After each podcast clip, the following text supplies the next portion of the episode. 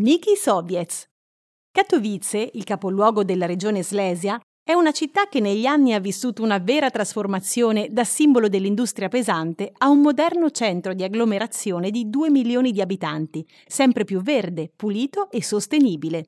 In questa città i segni del passato si intrecciano in modo armonioso con la modernità, il cui simbolo più caratteristico è la sala concerti Spodek, disco volante, che ospita importanti eventi di musica e non solo. Katowice è la città più musicale della Polonia, Infatti dal 2015 appartiene alla rete internazionale delle città creative UNESCO.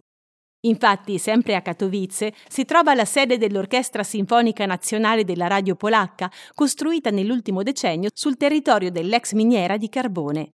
Ma uno dei luoghi più magici e sorprendenti di questa città è l'antico quartiere dei minatori Nikishoviec, edificato nei primi anni del XX secolo.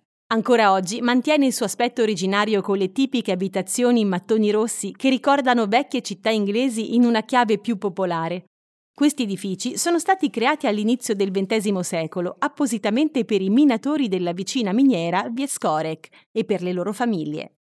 È un angolo veramente affascinante di Katowice che nel 2011 è stato inserito nell'elenco dei monumenti storici come molti luoghi di questo tipo, anche Nikishoviec è soggetto alla riqualificazione e oggi è un ambiente modaiolo ricco di ristoranti tipici, gallerie d'arte e tante iniziative culturali.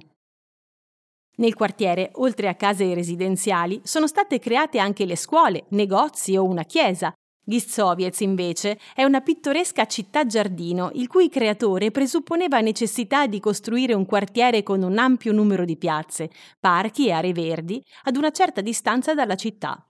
Le case degli operai della miniera Ghisce presentano un'architettura interessante e sono posizionate nel mezzo di una foresta, Oggi è possibile visitare in loco uno storico laminatoio di zinco oppure la locanda della Slesia che nel passato era simbolo e luogo di relax e riposo per i minatori e le loro famiglie.